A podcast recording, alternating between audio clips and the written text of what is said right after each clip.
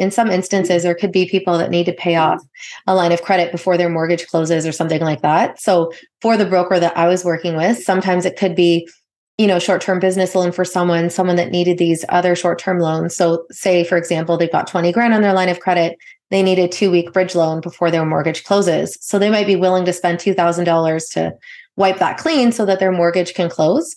So you're kind of fulfilling that need for them This is your daily real estate syndication show. I'm your host, Whitney Sewell. Our guest today is Serena Holmes. She's a realtor, active real estate investor. She brings a wealth of experience from her 18 year tenure uh, as a founder and award winning brand experience agency, Tigress Events. She's also the author of The Accidental Entrepreneur, a book that chronicles her journey from a troubled childhood to becoming a successful entrepreneur. And with a passion for family, travel, health, fitness, uh, wildlife, and sustainability, Serena shares her insights and expertise uh, in real estate and investing. Uh, and, and, you know, we dive into really a, a skill set that she's developed around private lending. Uh, it's something that I, I, know I don't hear our investors really talk about that much or just that option. And she's going to expose that to you today. Uh, so maybe you're, you know, this is a way that you can diversify uh, as a passive investor. Maybe you're across a number of, uh, of deals as a general or as a limited partner. And then this may give you another avenue uh, depending on your risk tolerance. Uh, but she's going to help you understand a little bit of that today and maybe open your eyes to something or a different type of investing. So let's dive in. Serena, welcome to the show. You have some skills that I bet our listeners are are not as familiar with, or, or different options, you know, for investing that, or at least one specifically that we're going to dive into that that I bet they don't know is out there. And you've become an expert in this and, and been very successful. So I want to jump in, but man, who is Serena? And welcome to the show. Great, thanks for having me. Yeah, tell us a little bit about yourself. Uh, and let's jump in there, a little bit of background, and, and then let's dive into how you got into private lending uh, you know, and kind of your path to there. Uh, but then, man, what that could do for uh, other investors, right? It, just exposing them to this this platform. Yeah, for sure. Um, so I had my own brand experience agency for 18 years, and I actually sold that just at the beginning of last year. I had tried to sell it just before COVID. No one knew COVID was coming, so it was very horrible timing. Um, I listed it for sale, and we went into lockdown about two weeks later. So I kept the business going over the span of a couple of years and finally sold it last year just so that I could focus on my family and you know go into real estate full time and as you mentioned I've done a lot of private lending so I also had many other sources of income to depend on that I kind of um, you know found my path to that through a client actually that I was staffing events for in Texas and Florida and they have um, kind of like a real estate education company so they teach a lot of beginner investors all the different concepts associated with real estate investing. And I happened to talk to a girlfriend of mine about it, and she has her own hair salon. And she's like, you know what? I got to introduce you to my mortgage broker. I do private lending with him, and I actually make more money doing that than I do from my business. And at this point in time, you know, I was obviously getting into all of this stuff, but I was also looking to start a family. So I wanted to decrease my dependency on income from my business so that when I took a step back, you know, I was worried would sales go down? Like, you know, I just wanted to leave as much money as I could in the company. So I started working with her her mortgage broker and also another one that I did some syndicated mortgages with. And in the first year, I was able to cut my pay in half and then introduce COVID. so I didn't want to take any money out of my business at all. So I was able to dial up the private lending that I was doing. And then at the beginning of last year, like very significantly scaled it. Um, you know, I had been doing probably between three to six deals a year. And I think last year I did 26. So I've just now confirmed, I think I signed like my 59th deal in the last couple of weeks. So I just keep the money moving like as as things are coming to an end. Wow. Uh, 26 deals last year. Uh, that's a lot, right? Uh, and I assume, uh, you know, I, I guess, uh, you know, let's walk through, uh, I, why don't we, a little more elementary approach for just a mm-hmm. moment, you know, I mean, what is private lending and, and what is this, you know, how could our investors who are listening even consider thinking about doing something like that? Yeah. So, I, from a, a, mortgage broker's perspective, um, in some instances, there could be people that need to pay off a line of credit before their mortgage closes or something like that. So, for the broker that I was working with, sometimes it could be, you know, short term business loan for someone, someone that needed these other short term loans. So, say, for example, they've got 20 grand on their line of credit. They need a two week bridge loan before their mortgage closes. So, they might be willing to spend $2,000 to wipe that clean so that their mortgage can close. So you're kind of fulfilling that need for them or like I said, it could be a business owner that maybe they need money for whatever period of time. So some of those loans have been principal and interest. So one of my first deals was for $45,000. It was 20% interest. So I got a, a ratio of the payment towards the principal and then the interest monthly over the span of two years. Um, you know, in most instances, they even paid it off early because they don't want to be paying that high interest longer than they have to. Um, and then in some cases, they could also be interest only loans. So that would be common with like land developers, people that are renovating single family or multifamily properties. And then when the property refinances, they pay back their investors and then take out the additional money in terms of equity as as profit for themselves. So it varies in terms of the needs that people may have. And like I said, I just try to work with as many people as possible to kind of insulate uh, my risk in that sense. Yeah. Yeah, and I wanted to get to like the different types of maybe asset classes, things that you're lending towards. Or let's just do mm-hmm. that now. What are what does it normally look like? Uh, and then you know how do these people find you? But uh, you know go into what they're doing as well. Yeah, so I mean everyone's risk tolerance is different um, the majority of what I've done is unsecured private lending. So that would make a lot of people very nervous. Um, that being said, there's almost always real estate involved. So there is a level of tangibility. And most of the agreements that I have still have a property reflected in the agreement. So while you may not be registered on title like a first position mortgage, there's still a property usually reflected in that agreement. So I feel like if push came to shove, that's usually what you'll do. But then I'll take added measures to verify their identity, that they're on title of the property that's listed um, credit checks, make sure if they're renovating, they have builder's insurance, and there's other things that I'll do and you know often have a, a lot of trusted referrals. So i'm like in the most risky boat because i'm chasing the the interest you know? Uh, initially i was loaning out when i had 3% on my heloc. Now it's 7% so i want to have those 20% returns because you need to make that spread. Um, other options for people could be like a first position mortgage or they could do something like an equity partner whether it's joint venturing on a project where they're an actual shareholder in in the property.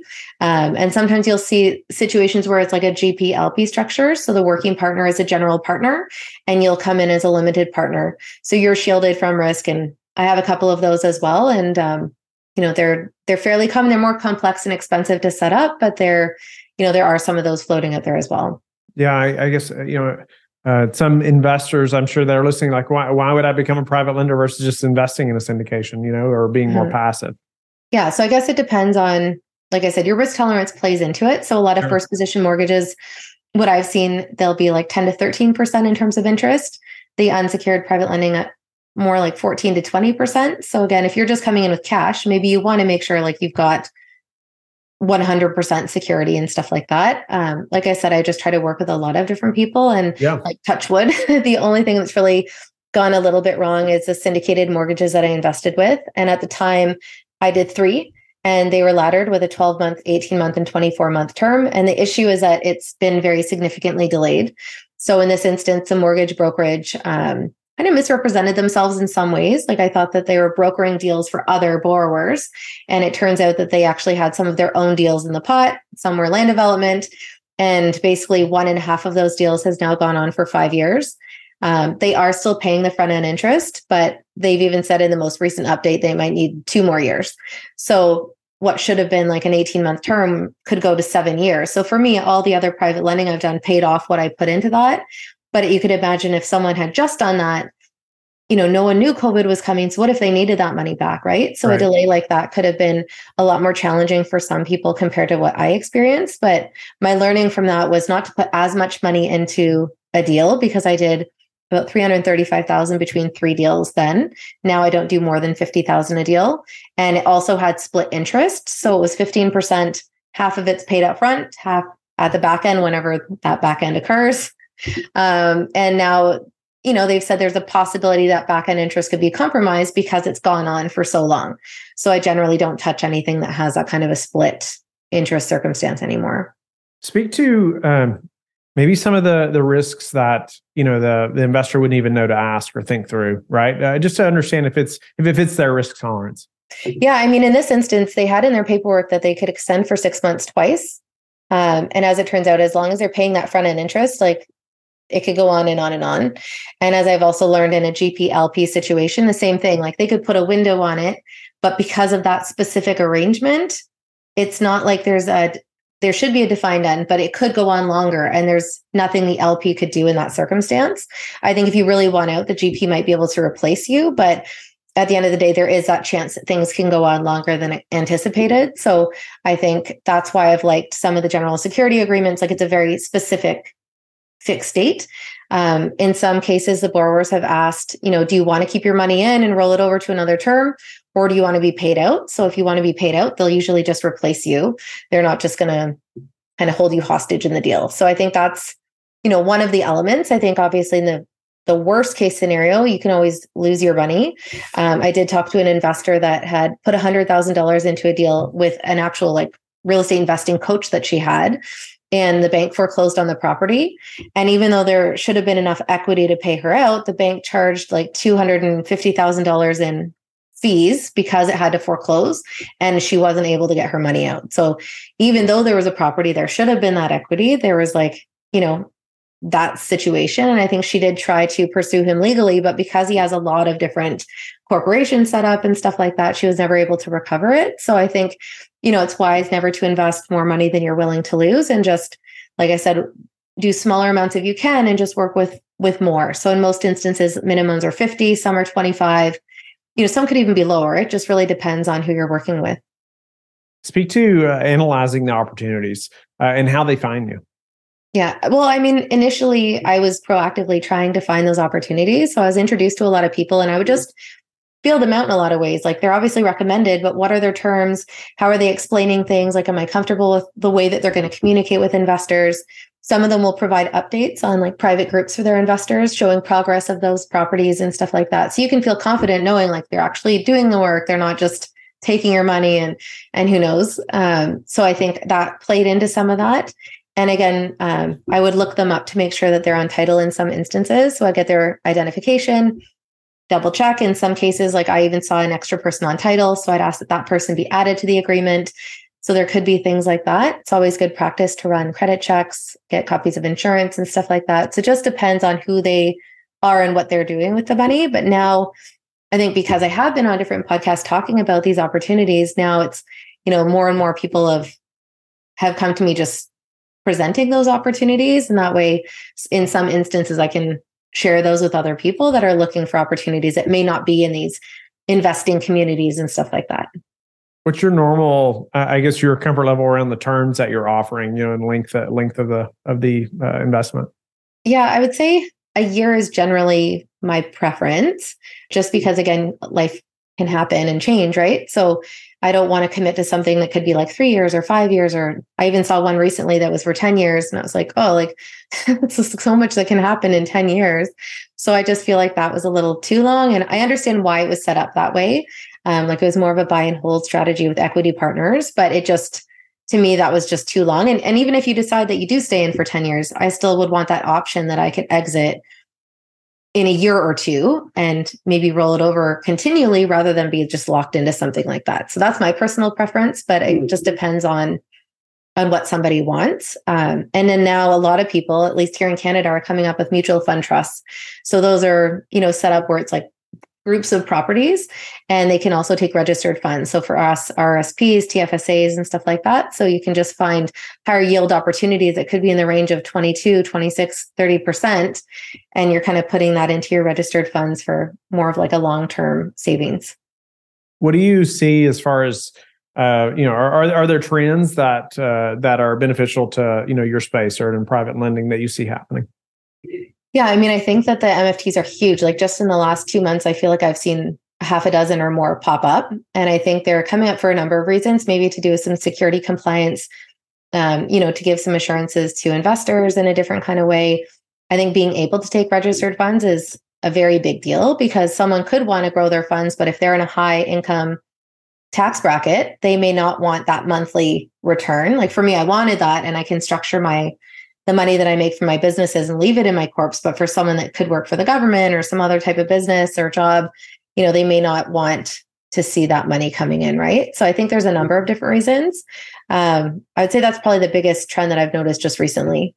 Uh, I, I, mean, I was thinking about you know somebody getting into this space. Uh, what should they be doing to to learn or to be able to be a private lender like yourself, but, mm-hmm. not get burned? Right? You know, learns uh, there's so many things, right? You don't know what you don't know. Uh, and uh, but how did you learn? How did you uh, feel the confidence to start doing this? Yeah, I think just trusted referrals was a big thing. So the first person that I worked with was a referral from a very good friend of mine, and he was like a close family friend. So it started there. And then now I've been in this real estate investing community for the past five years. And then it's expanded beyond there where I'm part of a mastermind now. I've also joined another real estate investors community. There are some private groups on Facebook that share some of those opportunities.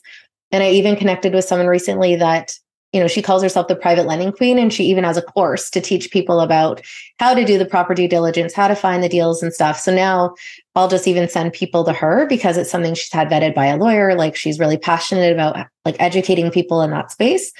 And then she also has kind of a private group just to share opportunities. And you can kind of see the deal flow and just get the sense of, you know, what kind of things are out there. But I think just by building that network and building your community, that's that's probably the best place to start. How do you determine uh, interest rates? They usually offer them. So there have been some I turned down. Like if it's too low, again with my HELOC, like I'm I'm paying it, so it's a cost of doing business in a way. So you know there were deals I did that were in the 12 and 14 percent range at the beginning of last year, which was fine when I was paying three percent. But now I've rolled those over into things that are like 17, 18 percent. So I think a lot of the active investors have seen that they have to be more competitive now, and it's kind of you know, all the rates have kind of consistently gone up in the last year as the regular interest rates have gone up. What about uh, your typical, uh, say, loan to value, loan to cost ratios? Yeah, I mean, I don't always necessarily even look into those. Like in some instances with the mortgage brokers, they will present kind of that full scope of what's going on. But in other cases, look at the land developer. Like, how are you looking at like a loan to, to debt or loan to value ratio, right? Like they could have construction financing set up and then they support you know other needs that they may have with private lending. So for example if they want to pre-buy materials so that they don't have any like labor delays and supply shortages and stuff like that mm. you know i don't know how you would necessarily look at it in that perspective but there are some mortgage brokers that will show you if you want to come in at a first position mortgage then you know at 100% loan to value they'll kind of give like a higher amount because it's considered more risky. So it could be like 12 or 13% something that's like 80 20 could be in the range of 10% and again, oftentimes these are investors that can't get qualified from the banks because their portfolio of single family homes is too too large. Like anything over mm. four, the banks here tend to turn you away. Um, or you know, there could be a number of different reasons. Maybe they even want to get qualified faster. So going to private lending route could be easier than going through the banks. Yeah. Is there a uh, like a specific kind of client that you're that you look for? I was just trying to think through like what's the what's yeah. the evolution of the types of clients that that you're working with, or you know, does that grow? Does that you know, are yeah. you looking to grow into different asset classes or different, I don't know, larger loans? Yeah. You know. I actually prefer to work with the companies where you know the people that are involved. Like there's some people mm-hmm. that I loaned into last year and you know, I've gotten to know them now because we're all in this mastermind together. And if I have a concern, I can like call them directly and speak to them. And I found that, you know, with the other uh, company that had the syndicated mortgages, like we can't even talk to them anymore. Like there was another company that got involved. And, you know, I think just they're so big that you don't know who you're talking to. Now we can't even talk to them.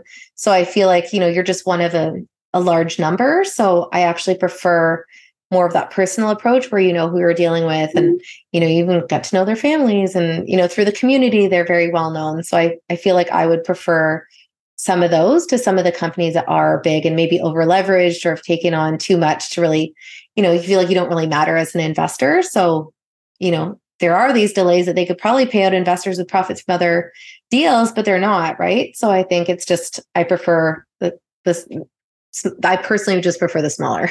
so yeah. are pros and cons to both sides of it. For sure. Uh, what about uh, you know? Do you have any predictions just for the real estate market or or lending or uh, the Fed, what, what's the Fed going to do with interest rates or anything like that over the next, say, 6, 12, 18 months? Yeah, I mean, there's obviously a lot of speculation as to what's going on with it. And I think one of the biggest challenges that real estate investors had in this last year was they no one expected the interest rates to go up. And even if they went into something conservatively, just nobody really saw that coming. Um, so I know there's been some cash crunches with people, and you know even refinancing is taking a lot longer. I think for what we're hearing here, there there could be like incrementally small increases, and then hopefully by the end of the year things will go back down. But for the real estate investors, a lot of them are using a product now called MLI Select, and you know they're using CMHC financing, which allows them to have much lower interest rates on larger properties like multifamily and apartment buildings, and they can also amortize a lot longer, so they could go up to 50 years. Um, and then there's also a new bill here called Bill 23 that's been introduced, so it's basically allowing for appeal to go directly to site plan approval depending on the nature of the the project. So it's expediting things for real estate investors to get projects done more quickly and stuff like that. So I think overall it's it's not as bad maybe as what it looks like. And even though we had that dip in the market for a year, like things have really swung back up again in the last month or two, like another 15 to 20% increase. So we'll kind of see where it goes. But I think, um, you know, hopefully interest rates should be going back down for us anyways by the end of the year. What's the challenge in your business right now? One one of the challenges is just like for at least as a realtor, um, you know, sellers had this expectation based on what prices were like last year, and then things dipped, but they still want to see the same sales prices as they saw at the beginning of last year. So I think managing those expectations has been hard. And then on the flip side, because things have heated up again in the last couple of months, a lot of buyers are seeing those multiple offers, things going over asking again. So you know, things are swinging that other direction, but it makes it really challenging for buyers because they're not you know it it makes the affordability very very difficult. Um, i even have a client right now that she could afford a bigger mortgage but the banks won't approve it. So her sister had to come on board for a mortgage um, just because with the rates along with the housing prices it you know she's not passing the stress mm-hmm. test. So i think people are are struggling in that in that sense more than they have in the last 10 to 15 years. What are some of the most important metrics that you track and it could be personal or, or professional uh, either one. It could be how many times you get out of bed on time to uh, you know how many times you're exercising or you know how many yeah. how many offers you're looking at or deals you're looking at. Yeah i mean i actually like to track everything. So like i have a very detailed budget where you know it's almost like payday because i have so many different loans. So it's all the different due dates who the uh, borrowers are what the amount of the term was what the interest rate was. Then i sum everything coming in. And then i also track what uh, payment cycle it is. So is it like five of 10? So I can see as they're kind of coming to the end, so I can find fresh opportunities and stuff like that. And then ideally, I want to see like what's in my bank, what's coming in, less my expenses. And then I always put more money towards a principal on my home equity line just so that you know, it's almost like a forced savings plan. So when some of those loans come back, I've always paid down more than I've actually borrowed for. So I end up having like lump sums of money that I can put towards other things. Nice. What about some habits that you are disciplined about that have produced the highest return for you? I think just building the network. Like initially, you know, I had the different people I worked with. And then because I'm part of these groups in this mastermind, I'm surrounded by so many people raising money. So now every time I see a deal, I just add it to my list. So now my list of people that are constantly borrowing money because they're the active partners doing stuff, um, you know, I started tracking all that. And then on the flip side, all the people that reach out to me asking, you know, how do I do this? Because I was like, well, if I can't do it, then maybe someone else can do it.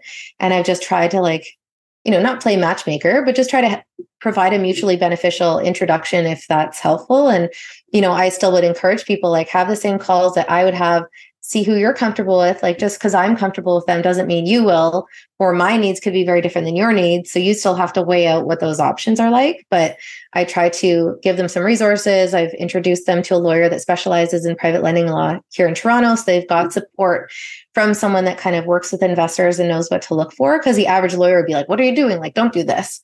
Right. But it doesn't mean you can't. You just have to know you've got to take calculated risks and know what you're walking into. Um, you know, there's really no more um, risk to me than there is by being in the stock market. Like the weather could change and the stock market goes down, right? So at least there's some tangibility in the sense that it's everything's real estate focused. How do you like to give back? Um, so I used to give back a lot more than I do now, just because I have a busy three year old. so I just don't really have as much time as I used to. Um, but I have sat on different boards. I even spent a couple weeks volunteering with um, elephants that were rescued in Thailand.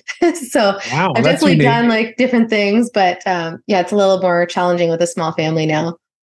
Wow, Serena, I'm grateful to have met you and to have you on the show and really expose our our investors to something different, right? Uh, you know, a different way that they p- could potentially use their capital uh, or do some private lending uh, and learn from somebody like yourself. So, how could they get in touch with you and learn more about you? Yeah, uh, so I have an Instagram profile um, at Serena Holmes Realtor. So I do share a lot of investor focused um, articles and information, and then just really anything and everything related to real estate and the home.